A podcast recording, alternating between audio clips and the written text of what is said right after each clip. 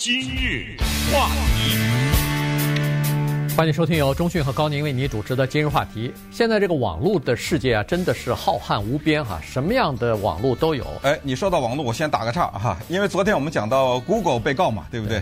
呃，我在这里告诉大家，就是 Google 呢，这个是一个英文字，它背后是一，后面一百个零，但是呢，它给改了以后，呃，过去那个英文字，我说的是 G O O G A L，嗯，人家听众纠正我说的特别好，他说 G A O O G O L，啊，这个非常重要，这个咱们不能 在广播上传递错误的信息啊，在这里也顺便的纠正一下，因为到时候别说挺高兴，你知道 Google 什么意思吗？知道？呃，不知道？我告诉你吧，一百个零，它是 G O O G A L，是中讯说的，哇，哈哈哈，这这不行啊，所以是 G O O G O L 一百个零，然后顺便也再讲，这位听众也说就是 DOS 啊，它就是。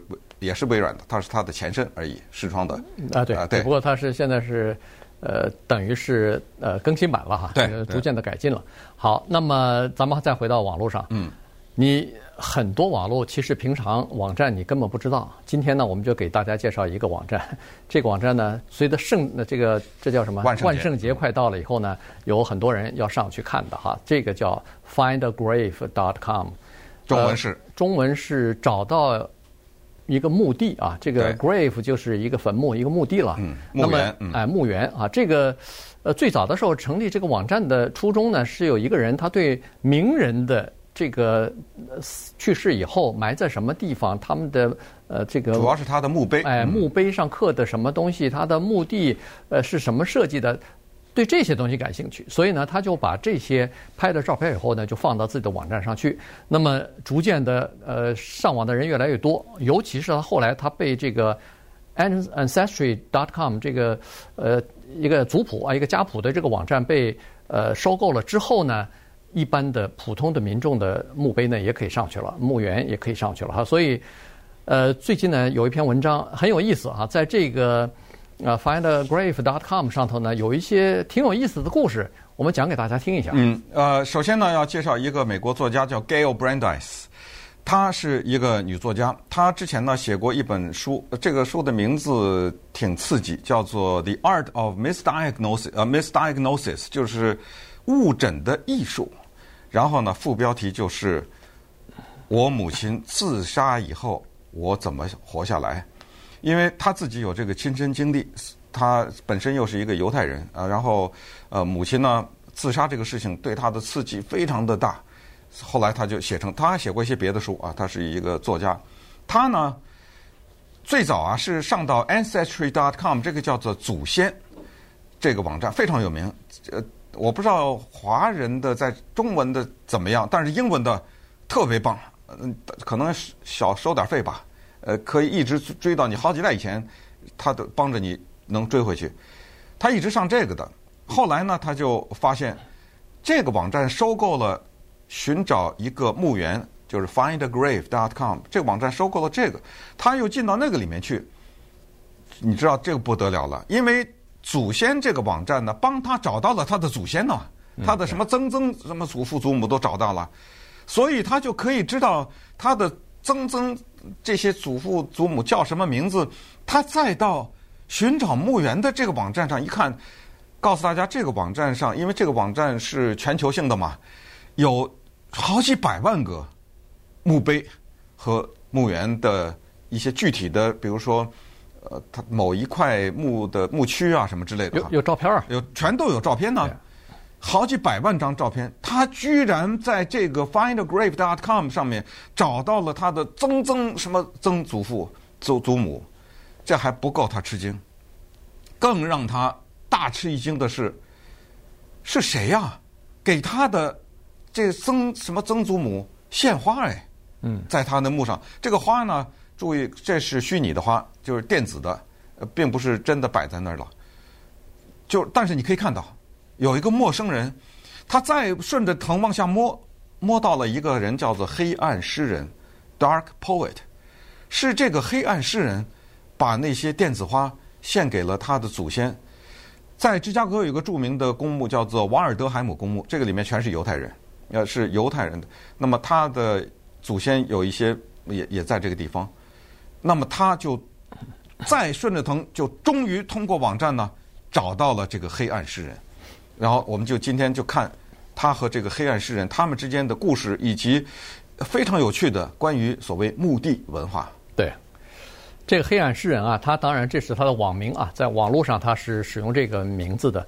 那么这个是一个素昧平生的，他根本不认识这个人，这个人也根本不认识他，同时当然更不会认识他早就过世的，恨不得百年之前就过世的什么曾祖父啊、曾祖母啊，这这这些人了哈。但是就是这个素昧平生的陌生人，他居然为另外的九万个、九万多个陌生的已经去世的人，把他们的墓碑或者是他们埋葬点的这个照片拍下来以后，放到那个 findgrave.com 上头。你要知道，他要拍这个照片，他不是从网上下载啊，不是，他得人真的去啊，是，他亲自拍了九万个啊，对，对不对？至少是九万个。那你看，你想，他当然出差到某一个城市，别人是呃找这个什么迪士尼乐园啊，什么呃环球影城之类的去玩去，他是到墓园去，对，他就是去拍一些照片进去哈。所以呢。这个刚才说的这个 Gale，他对这个黑暗诗人感到，呃，第一是非常感激哈，他自己都没有在网上祭祭拜过自己的祖先，怎么还有人给他送送花呀？在网上，同时他特别感动的是，在那个墓碑上头，有人用希伯来语还写上了挚爱的，呃，致给这个呃去世的人的哈。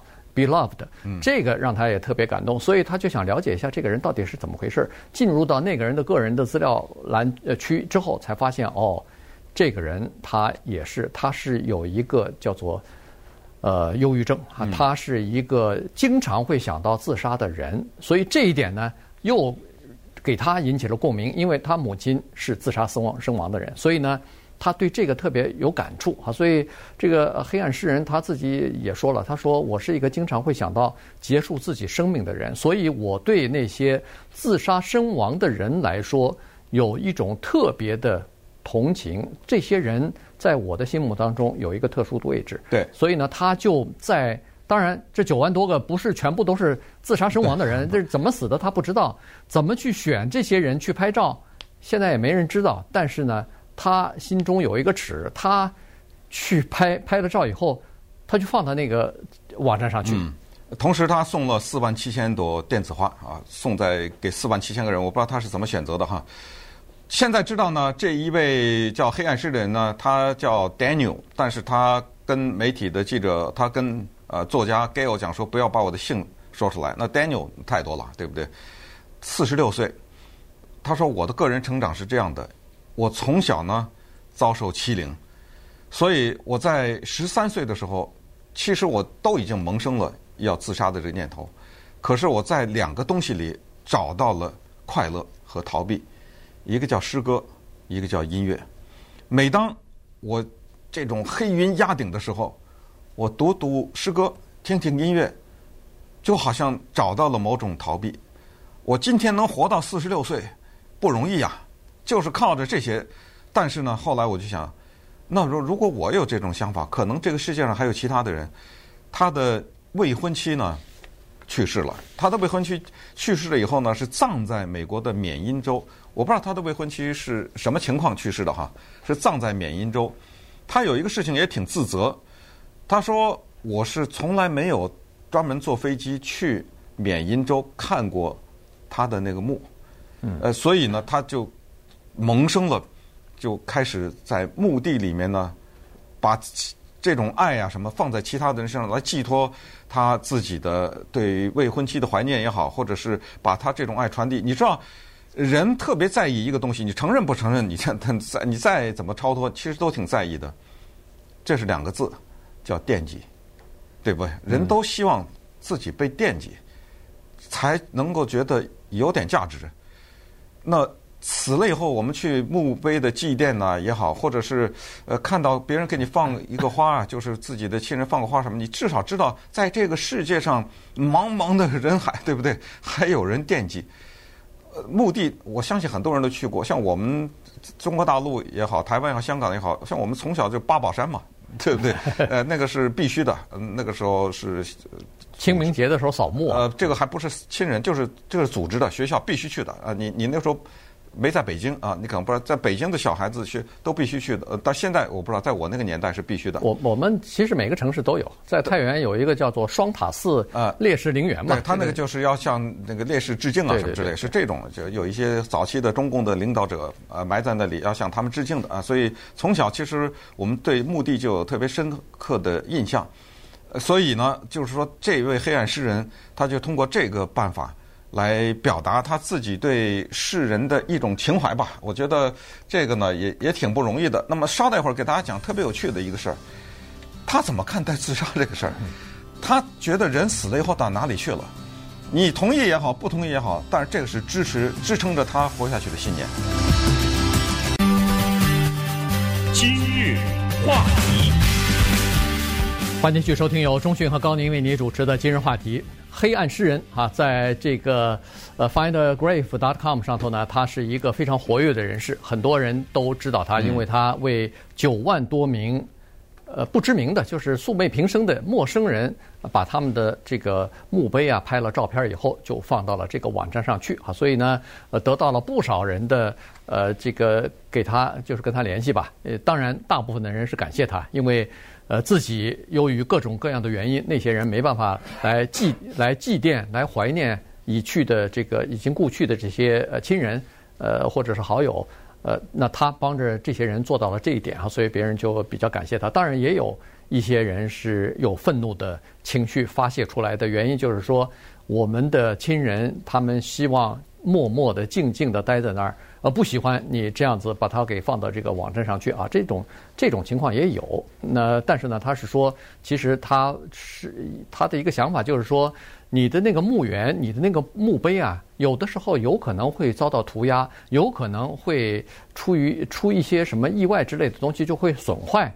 我如果拍了照放到那个网站上，它几乎可以是永远存在的哈。所以呢，永远给呃家人或者是后辈。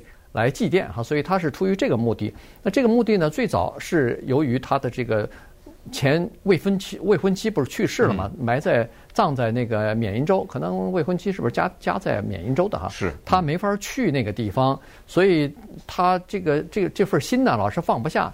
所以在那个 findgrave 的这个 dot com 这个网站上呢，哎，他认识了一个缅因州的人，然后等于是双方之间联系以后呢，他拜托人家那个人。到他的前未婚妻的墓上呢，给他献了一束鲜花，然后帮他扫扫墓啊。这个这个事儿他觉得呃特别的安慰哈，所以他就想到了，大部分人其实扫墓的时候都是给自己的亲人啊、祖辈啊什么的，呃或者了不起就是给一些为国捐躯的军人去扫墓，其他的人默默无闻就被人遗忘了。他说这些人也不应该被遗忘，所以呢，他就帮那些没人去扫墓的那些人。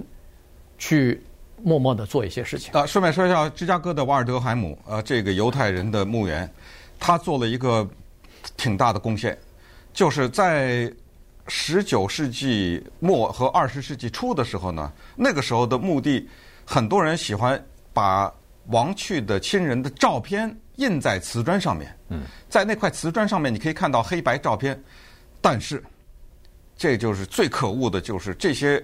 黑白照片有的有百年的历史哈，有一些被盗了，就这一块儿被敲下来了。嗯，你知道那些人跑到这个犹太的墓园里去偷那块黑白的照片的瓷砖干什么吗？